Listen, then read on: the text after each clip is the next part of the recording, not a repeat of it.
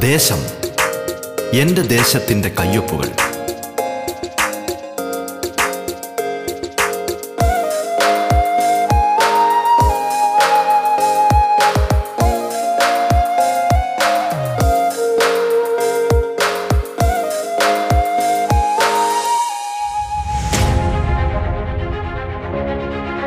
നമസ്കാരം പ്രിയ ശ്രോതാക്കളെ. ദേശത്തിലേക്ക് സ്വാഗതം. പതിനഞ്ചാം നിയമസഭയിലെ ജനപ്രതിനിധികൾ അതിഥികളായി എത്തുന്ന പ്രത്യേക പരിപാടിയാണ് ദേശം. കേരളത്തിലെ നൂറ്റി നാൽപ്പത് നിയോജക മണ്ഡലങ്ങളിലൂടെ അതിന്റെ വൈവിധ്യങ്ങളിലൂടെ ജനകീയ വിഷയങ്ങളിലൂടെ വികസന പദ്ധതികളിലൂടെ സാംസ്കാരിക ചിത്രങ്ങളിലൂടെ എന്നുവേണ്ട എല്ലാ തലത്തിലുമുള്ള സമഗ്രമായ ഒരു യാത്രയാണ് ദേശം കൊണ്ട് അർത്ഥമാക്കുന്നത്. ഈ യാത്രയിൽ തങ്ങളുടെ നിയോജക മണ്ഡലത്തിന്റെ നേർചിത്രങ്ങൾ കേരളത്തിന് മൊത്തമായി പരിചയപ്പെടുത്തുന്നത് അതത് മണ്ഡലങ്ങളിലെയും ജനപ്രതിനിധികളാണ്. ഒരു നാട് വിശ്വാസപൂർവം ചുമതലകളേൽപ്പിച്ചവർ നാടിനായുള്ള സ്വപ്നങ്ങളും കാഴ്ചപ്പാടുകളും പങ്കുവയ്ക്കുന്നിടമാണിത്. നിങ്ങൾക്കൊപ്പം ഞാൻ ധന്യലക്ഷ്മി.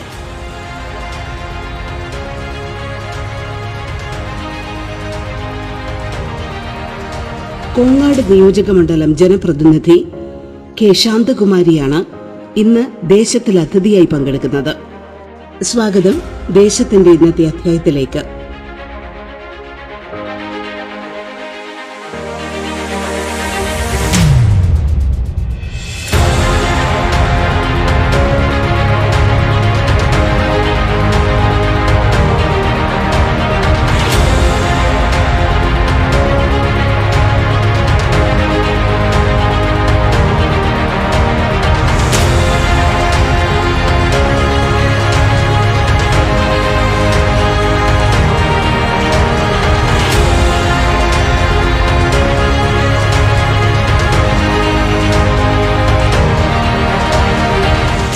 നമസ്കാരം Shrimati Shanthakumari M L A. സ്വാഗതം റേഡിയോ കേരള ദേശത്തിലേക്ക്. ഓക്കെ നമസ്കാരം. ഇപ്പം നമ്മൾ വിവിധ മേഖലകളെ കുറിച്ച് ഒരുപാട് സംസാരിക്കുകയുണ്ടായി. എനിക്ക് ചോദിക്കാനുള്ളത് ഈ മണ്ഡലവുമായി ബന്ധപ്പെട്ട വികസന സ്വപ്നങ്ങളെ കുറിച്ചാണ്.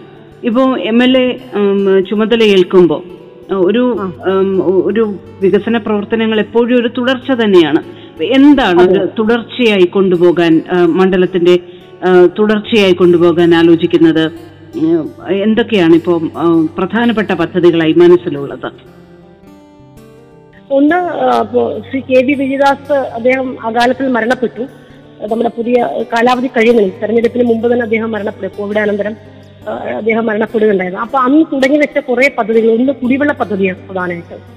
അവിടെ കാഞ്ഞിരപ്പൂർ ഡാമിൽ നിന്ന് വെള്ളമെടുത്ത് പ്രധാനപ്പെട്ട നാല് പഞ്ചായത്തുകളെ കണക്ട് ചെയ്യുന്ന ഒരു മേജർ പ്രോജക്റ്റ് ഉണ്ട്. ആ പദ്ധതി ഇപ്പം ടാങ്ക് നിർമ്മാണമൊക്കെ നട ഏതാണ്ട് ഒരു അമ്പത് ശതമാനത്തിന് അടുത്ത് നിൽക്കുകയാണ്. അപ്പൊ അതെല്ലാം പൂർത്തീകരിക്കാനുള്ള നടപടി സ്വീകരിക്കുന്നു. രണ്ടാമത് പറളി മങ്കര തുടങ്ങിയ പഞ്ചായത്തുകൾ കേന്ദ്രീകരിച്ചുകൊണ്ട് ഭാരതപ്പുഴയിൽ നിന്ന് ഞാവിളങ്കടവ് പ്രദേശത്ത് നിന്ന് കുടിവെള്ളം സപ്ലൈ ചെയ്തൊരു പദ്ധതി. അപ്പൊ കുടിവെള്ളത്തിന് കുറച്ച് പ്രയാസമുള്ള ഒരു മണ്ഡലമാണ് അപ്പൊ പ്രധാന സമഗ്രമായ കുടിവെള്ള പദ്ധതിയാണ് ഒന്നാമത് ഒരാഗ്രഹം. അത് പൂർത്തീകരിക്കാൻ നടപടി സ്വീകരിക്കും. രണ്ടാമത് ഒരു ടൂറിസം ഡെസ്റ്റിനേഷൻ ഏരിയ ആണ്. ഇപ്പൊ കാഞ്ഞിരപ്പുഴ എന്ന് പറയുന്നത് അടുത്ത ഉം, കൂടുതലായിട്ട് ടൂറിസ്റ്റുകളൊക്കെ വന്നുകൊണ്ടിരിക്കുന്ന ഒരു പ്രദേശമാണ്. ഡാമും ഡാമിനോടനുബന്ധിച്ച് ഉദ്യാനം എല്ലാം നവീകരിച്ച് അതിന്റെ പ്രവർത്തനങ്ങൾ മുന്നോട്ട് പോയിക്കൊണ്ടിരിക്കുകയാണ്. അപ്പം അത് ടൂറിസം ഡെസ്റ്റിനേഷൻ കുറെ കൂടെ നന്നായി നടപ്പിലാക്കുന്നതിന് വേണ്ടിയിട്ട് ഗവൺമെന്റ് തന്നെ ടേക്കപ്പ് ചെയ്തിട്ടുണ്ട്. എങ്കിൽ പോലും അത് പൂർത്തീകരിക്കാൻ വേണ്ടി നടപടി സ്വീകരിക്കണം എന്നാണ്. മറ്റൊന്ന് പിന്നെ പുതിയ സ്വപ്നം എന്ന് പറയുന്നത് ഇപ്പോ വനിതകൾ ഇപ്പോൾ വനിതാ ജനപ്രതി ആയതുകൊണ്ട് തന്നെ പ്രത്യേകിച്ചും എസ് സി വനിതകളെ കേന്ദ്രീകരിച്ചുകൊണ്ടുള്ള ഒരു അപ്പാരൽ പാർക്ക്. ഉദ്ദേശിക്കുന്നത് തൊഴിൽ ലഭ്യമാകാൻ കഴിയുന്ന ഒരു പ്രധാനപ്പെട്ട കേന്ദ്രം. നൂറോ നൂറ്റമ്പത് സ്ത്രീകൾക്ക് ഒന്നിച്ചിരുന്ന് ജോലി ചെയ്യാൻ പറ്റുന്ന ഒരു കേന്ദ്രം. അതിന്റെ ഒരു പ്രധാനപ്പെട്ട സ്വപ്നമാണ്. ഞാനത് പല ഡിസ്കഷൻ നടത്തിയിട്ടുണ്ട് അതിനെ സംബന്ധിച്ച്. അപ്പം അത് ഒന്നും ഉയർന്നു വരണം അതേപോലെ തന്നെ എസ് ടി മേഖലയിൽ അപ്പം അവർക്ക് തൊഴിൽ കൊടുക്കുക എന്നുള്ളതാണ് ഏറ്റവും പ്രധാനം. അപ്പൊ അതിന് വേണ്ടിയിട്ടുള്ള ഒരു സംവിധാനം ഒരുക്കണം എന്നുള്ളതാണ്. നിങ്ങൾ കേട്ടുകൊണ്ടിരിക്കുന്നത് ദേശം.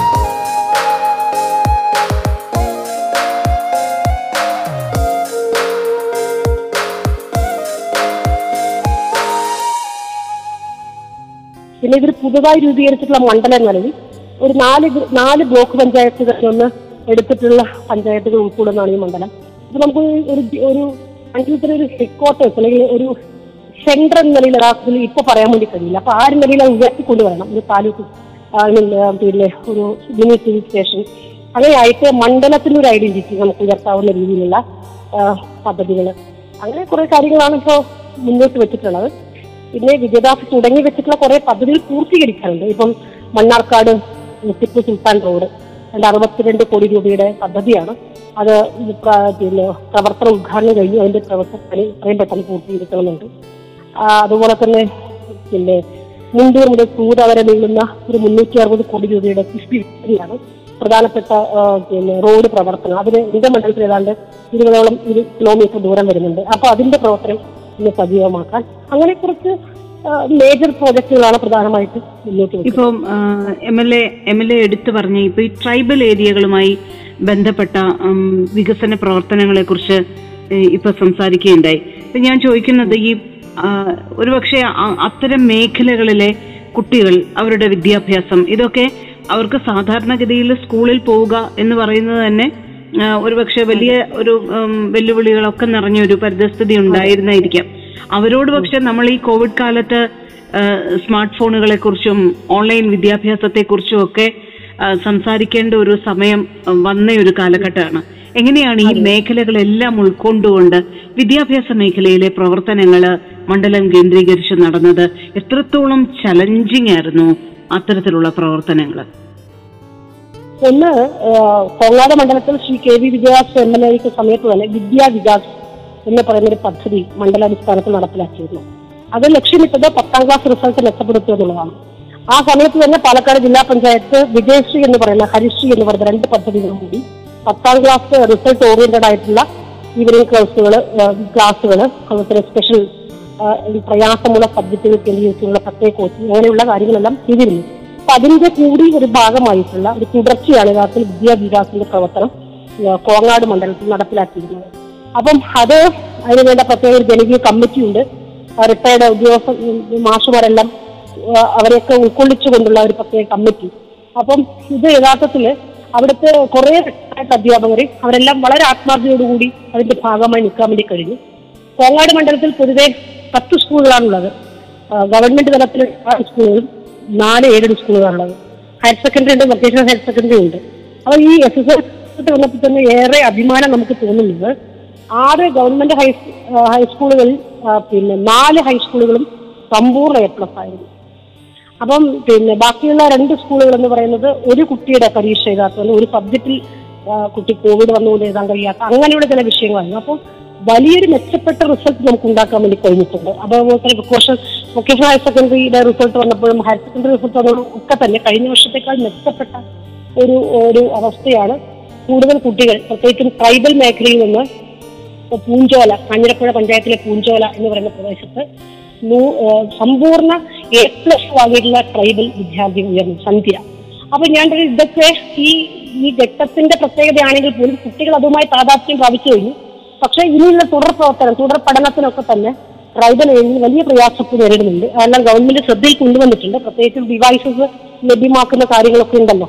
അപ്പൊ അതെല്ലാം ഗവൺമെന്റ് ട്രൈബൽ മേഖല പൂർണമായും പിന്നെ സൗജന്യമായി ലഭ്യമാക്കാനും മുമ്പ് നടപടി സ്വീകരിച്ചിട്ടുണ്ട്. ബാക്കി സ്കൂളുകളെല്ലാം പിന്നെ കുട്ടികൾക്ക് കൊടുക്കാവുന്ന വേണ്ടി പല സ്പോൺസർഷിപ്പുകളും നമ്മൾ ഏറ്റെടുക്കാൻ വേണ്ടി കഴിഞ്ഞു. അപ്പോൾ എം എൽ എ നേതൃത്വത്തിൽ തന്നെ നേരിട്ട് മലബാർ ഗോൾഡ് അവരെ കുറച്ച് ടാബുകൾ നമുക്ക് തന്നെ അത് വിതരണം ചെയ്തു. അവിടുത്തെ അധ്യാപകരെ നല്ല രൂപത്തിലുള്ള ആ, രൂപത്തിലുള്ള സഹായം ലഭിച്ചുകൊണ്ടിരിക്കുന്നുണ്ട് അവരുടെ ഒരു കൂട്ടായ്മ. ഓൾഡ് സ്റ്റുഡന്റ് അസോസിയേഷൻ അങ്ങനെയൊക്കെ തന്നെ. അതുപോലെ തന്നെ പ്രാദേശികമായിട്ട് തന്നെ ഡിവൈഎഫ്ഐ പോലുള്ള സംഘടനകൾ നിരവധി ബിരിയാണി ഫെസ്റ്റുകളും അങ്ങനെ ഹാക്രി വിറ്റിട്ടും ഒക്കെ അങ്ങനെ നല്ലൊരു ഇടപെടൽ പരമാവധി സമയബന്ധിതമായി കുട്ടികൾക്ക് ഈ ഡിജിറ്റൽ ഡിവൈസസ് ലഭ്യമാക്കാൻ വേണ്ടി നടപടി സ്വീകരിക്കുന്നുണ്ട്. നിങ്ങൾ കേട്ടുകൊണ്ടിരിക്കുന്നത് ദേശം.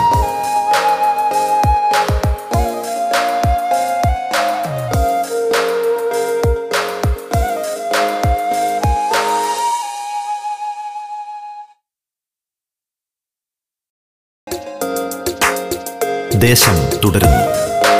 കോങ്ങാട് നിയോജക മണ്ഡലം ജനപ്രതിനിധി ശ്രീമതി കെ. ശാന്തകുമാരിയാണ് ദേശത്തിൽ അതിഥിയായി പങ്കെടുക്കുന്നത്. തുടർന്ന് കേൾക്കാം ദേശം. പിന്നെ ഇതെല്ലാം കഴിയുമ്പോൾ വേറെ പ്രശ്നം ഇപ്പോൾ ട്രൈബൽ മേഖലയിൽ ഈ നെറ്റിന്റെ പ്രശ്നമാണ്. അവിടെ ഉയർന്ന പ്രദേശ ഉയർന്ന പ്രദേശമായതുകൊണ്ട് അവർക്ക് നെറ്റ് കവറേജ് കിട്ടുന്നില്ല എന്നൊരു ഇഷ്യൂ വലിയതായി വന്നിട്ടുണ്ട്. അവിടെ നമുക്ക് ഗവൺമെന്റുമായി സംസാരിച്ചുകൊണ്ടാണ് നടപടി സ്വീകരിക്കാൻ വേണ്ടി കഴിയും. ഇങ്ങനെയുള്ള ഇന്റർനെറ്റ് ലഭ്യമാകുന്ന ദാതാക്കളുമായിട്ടുള്ള ഡിസ്കഷൻ നടത്തി ടവർ സ്ഥാപിക്കാൻ സംവിധാനം ചെയ്യാൻ കഴിയുമെന്ന് ആലോചിച്ചു. നിലവിലുള്ള ടവറുകളിലെ ഫ്രീക്വൻസി വർദ്ധിപ്പിക്കാൻ വേണ്ടിയിട്ട് ഇടപെടൽ നടത്തി. എല്ലാ ഇതും പരമാവധി നിലവിലുള്ള ടവറുകളെല്ലാം ഫ്രീക്വൻസി അവർ വർദ്ധിപ്പിച്ചു. കുട്ടികളുടെ ഇന്റർനെറ്റ് ഉപയോഗത്തിനനുസരിച്ചുകൊണ്ട് നമുക്ക് അതിന്റെ കപ്പാസിറ്റി വർദ്ധിപ്പിക്കാൻ വേണ്ടി കഴിയില്ല. അപ്പൊ അങ്ങനെ കുറെ കാര്യങ്ങൾ ഇന്റർനെറ്റ് കണക്ഷൻ ലഭ്യമാകുന്നതിന് വേണ്ടിയിട്ടൊക്കെ ഇനിയും സ്വീകരിക്കേണ്ടതുണ്ട്. അത് നിരന്തരം ഇടപെടുന്നുണ്ട്. ആ നിലയിലാണ് പൊതുവെ ഉള്ളത്. ഇപ്പം എന്റെ മണ്ഡലത്തിൽ ട്രൈബൽ മേഖല എന്ന് പറയുന്നത് താരതമ്യേന മെച്ചപ്പെട്ട ഒരു കോളനികളാണ്. തീരെ പ്രയാസമുള്ള കോളനി വളരെ അപൂർവമായിട്ടേ ഉള്ളൂ. അവരെല്ലാം തന്നെ കഴിഞ്ഞ പ്രളയത്തിന്റെ ഭാഗമായി ഉരുൾപൊട്ടലൊക്കെ വന്നപ്പോൾ അവരെല്ലാം രണ്ടാമത് റീബിൽഡ് കേരളയുടെ ഭാഗമായിട്ട് പ്രത്യേക സ്ഥലം കണ്ടെത്തി. ഏതാണ്ട് ഒരു അമ്പത്തിയേഴോളം വരുന്ന കുടുംബങ്ങളെ മാറ്റി പാർപ്പിക്കാനുള്ള ശ്രമം നടത്തിക്കൊണ്ടിരിക്കുകയാണ്. അവർക്ക് വീടും സ്ഥലവും പത്ത് ലക്ഷം രൂപ പാസ്സായി. അതിന്റെ സ്ഥലത്തിന് രജിസ്ട്രേഷൻ കഴിഞ്ഞിരിക്കുകയാണ്. അങ്ങനെ കുറെ കാര്യങ്ങൾ അവർ ആ സ്ഥലത്തു നിന്ന് മാറ്റി. കാരണം ഇനിയും ഉരുൾപൊട്ടലും പ്രകൃതിക്ഷോഭങ്ങളൊക്കെ ഉണ്ടായിക്കഴിഞ്ഞാൽ ജീവനത്തിന് അപകടം ഉണ്ടാകും. അപ്പൊ അതിനു വേണ്ടിയിട്ട് മാറ്റുന്ന ഒരു പ്രോസസ് നടത്തിക്കൊണ്ടിരിക്കുകയാണ് കുട്ടികൾ മിക്കവാറും എല്ലാ കുട്ടികളും ഹോസ്റ്റലുകളിൽ പഠിച്ച് അങ്ങനെ പോകുന്നതാണ്. കാരണം ട്രൈബൽ മേഖല ഒരു പ്രധാനപ്പെട്ട പ്രശ്നം എന്ന് വെച്ചാൽ കുട്ടികളെ വീട്ടിൽ നിന്ന് പഠിപ്പിക്കാൻ പോയി കഴിഞ്ഞാൽ അവരെ ചിലപ്പോൾ പോകില്ല അപ്പൊ എല്ലാവരെയും ഹോസ്റ്റൽ നിർത്തി പഠിപ്പിക്കുക എന്നുള്ളതാണ് ഉദ്ദേശിക്കുന്നത്. അപ്പൊ അവിടെ കുറച്ചുകൂടെ കോൺസെൻട്രേഷൻ നടത്തേണ്ടതായിട്ടുണ്ട്. നമ്മൾ ഈ ഇത് ഒരു ഘട്ടത്തിൽ എന്തെങ്കിലും ചെയ്തു പോകാനല്ല ഒരു കണ്ടിന്യൂസ് പ്രോസസ് കൂടിയാണ്. അവിടെ വിദ്യാഭ്യാസം കൂടുതൽ കൂടുതൽ ആ, അതിനുള്ള സൗകര്യം ഉണ്ടാക്കി കൊടുക്കാനും ഒക്കെയുള്ള ശ്രമം തുടർച്ചയെ നടത്തണം അപ്പൊ അതിന്റെ തുടർച്ച ഇപ്പോൾ ചെയ്തു വരുന്നുണ്ട് എന്നാണ് പറയുന്നത് എം എൽ എ ഇതൊക്കെ നമ്മൾ ചെയ്യുന്നതും ചെയ്യേണ്ടി വന്നതുമല്ല ഈ പാൻഡമിക്കിന്റെ ഒരു സാഹചര്യത്തിലാണ്. സത്യം പറഞ്ഞാൽ ഈ ഒരു രണ്ടാം തരംഗത്തിന് ശേഷം ഒരു മൂന്നാം തരംഗത്തെ കുറിച്ച് ബഹുമാനപ്പെട്ട മുഖ്യമന്ത്രി അടക്കമുള്ളവർ നമ്മളെ ജാഗ്രതപ്പെടുത്തുന്നുമുണ്ട്. അതിനുവേണ്ടി സജ്ജമായിരിക്കുക.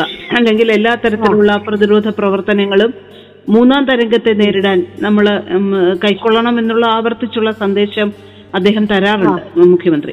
അപ്പൊ ഞാൻ ചോദിക്കുന്നത് ആശുപത്രികൾ കേന്ദ്രീകരിച്ച് കൂടുതൽ സൗകര്യങ്ങൾ ഏർപ്പെടുത്തുന്നത് അടക്കമുള്ള പ്രവർത്തനങ്ങളാണോ ഈ ഇതുമായി ബന്ധപ്പെട്ട മുന്നൊരുക്കങ്ങളുടെ ഭാഗമായി മണ്ഡലം കേന്ദ്രീകരിച്ച് നടത്തുന്നത്? എങ്ങനെയാണത് വിശദം വിശദീകരിക്കുക എം എൽ എ? അല്ല ഒന്ന് ഇപ്പം നമ്മൾ പഞ്ചായത്ത് അടിസ്ഥ- അടിസ്ഥാനത്തിൽ തന്നെയുള്ള വർക്കാണ്. ഡൊമിഷണറി കെയർ സെന്ററുകൾ എല്ലാ പഞ്ചായത്തുകളും സജ്ജമാക്കി കഴിഞ്ഞു. ഇപ്പൊ സെക്കൻഡ് വേവിനകത്ത് നമ്മൾ തയ്യാറാക്കിയിട്ടുള്ള മുഴുവൻ ബെഡ് സ്ട്രെങ്ത് ഉപയോഗിച്ചിട്ടില്ല. അപ്പൊ അത് പൂർണമായിട്ടും ഇനി വരികയാണെങ്കിൽ നമുക്ക് ഈ തേർഡ് വേവിൽ ഉപയോഗിക്കാൻ കഴിയുന്ന തരത്തിൽ സജ്ജമാക്കി വരികയാണ്.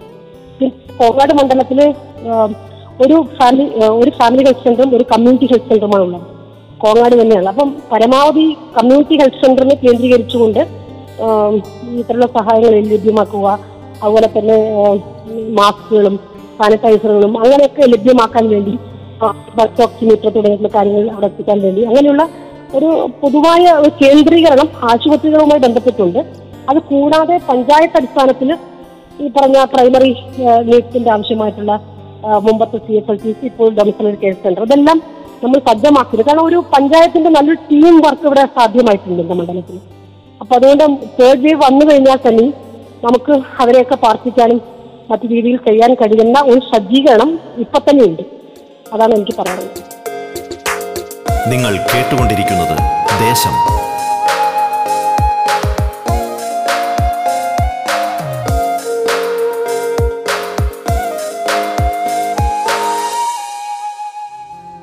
ഇപ്പം ഇനിയിപ്പോ എം എൽ എയിലേക്ക് മടങ്ങി വന്നാൽ ഇപ്പൊ ഒരു രാഷ്ട്രീയ ജീവിതം ഉണ്ടല്ലോ ഇപ്പം എം എൽ എ ആണ് ആദ്യമായി എം എൽ എ ആവുന്നു അപ്പൊ ആ ഒരു ചുമതല എങ്ങനെയാണ് ഇതുവരെയുള്ള ഒരു കോൺസെപ്റ്റിനെ മാറ്റുന്നത്?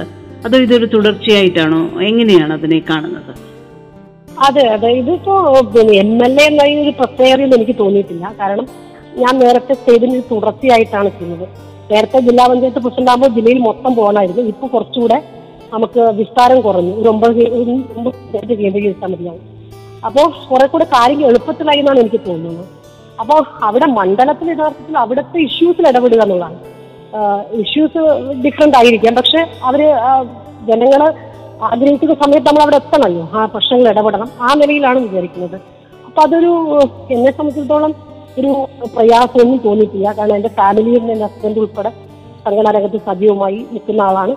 അപ്പം കുട്ടികൾക്കാണെന്നുണ്ടെങ്കിൽ ചെറുപ്പം മുതലേ എന്റെ കല്യാണത്തിന് മുമ്പ് ഞാൻ സംഘടന രംഗത്തുള്ളത് കൊണ്ട് തന്നെ കുട്ടികൾ ജനിക്കുന്ന സമയത്തും ഞാൻ മെമ്പറും പൊതുരംഗത്തൊക്കെ ഉള്ള ആളുകളാണ്. അപ്പൊ അവർക്ക് അതൊരു ഒരു ഇഷ്യൂ ആയിട്ട് അവർക്ക് തോന്നിയിട്ടില്ല. അപ്പം കുടുംബ കാര്യങ്ങളിൽ എങ്ങനെ കുടുംബം നോക്കും അല്ലെങ്കിൽ കുട്ടികളെങ്ങനെ ശ്രദ്ധിക്കും എന്നൊന്നും പ്രയാസങ്ങളും ഉണ്ടായിട്ടില്ല.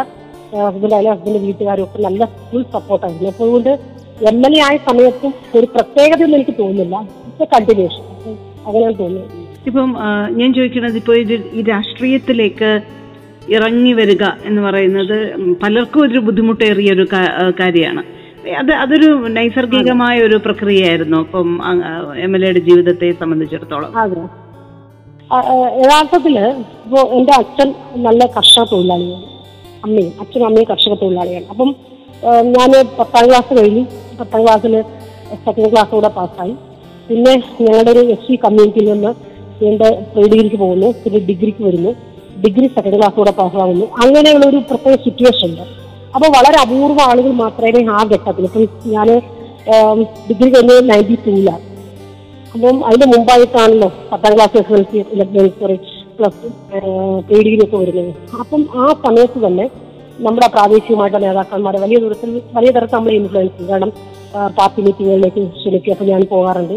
ഞാൻ വോളണ്ടിയർ റെഡ് വോളണ്ടിയർ ക്യാപ്റ്റൻ ആയിരുന്നു അങ്ങനെ നമുക്ക് അതിനോട് പ്രത്യേക താല്പര്യം ധരിക്കുകയും തുടർന്ന് സജീവമായിട്ട് തന്നെ ഡിവൈസിലൊക്കെ തന്നെ പ്രവർത്തിച്ചു വരുന്ന ഘട്ടത്തിലാണ് ഞാൻ എൽ എൽ ബി കിട്ടി ഗവൺമെന്റ് ലോ കോളേജിൽ പഠിക്കാൻ പോകുന്നത്. അപ്പം പഠനം പൂർത്തീകരിക്കുന്ന ആ ഘട്ടത്തിലാണ് തൊണ്ണൂറ്റി അഞ്ച് ninety two to ninety five ആയിരുന്നു എന്റെ കോഴ്സ് പൂർത്തീകരിക്കുന്ന സമയം. അപ്പൊ നയന്റി ഫൈവിലാണ് നയന്റി ഫോറിൽ നിയമം വന്ന് നയന്റി ഫൈവിൽ തെരഞ്ഞെടുപ്പ് വരുന്നു. പഞ്ചായത്ത് രാജ് നിയ- നിയമം അനുസരിച്ച് തെരഞ്ഞെടുപ്പ് വരുന്നു. അങ്ങനെ എന്റെ പ്രദേശത്തുള്ള പാർട്ടി സഖാക്കളൊക്കെ തന്നെ എന്നെ കോഴിക്കോട് വന്ന് കണ്ട് മത്സരിക്കണം എന്ന് പറയണം അപ്പൊ നമ്മളെ സംബന്ധിച്ചിടത്തോളം ഞാനൊരു ലൈവായിട്ട് സംഘടനാ രംഗത്തും വിദ്യാർത്ഥി സ്ഥാനത്തിലൊക്കെ നിൽക്കുന്ന ഘട്ടത്തിലായതുകൊണ്ട് നമുക്ക് വലിയൊരു പ്രയാസങ്ങളൊന്നും അങ്ങനെ തോന്നിയിട്ടില്ല.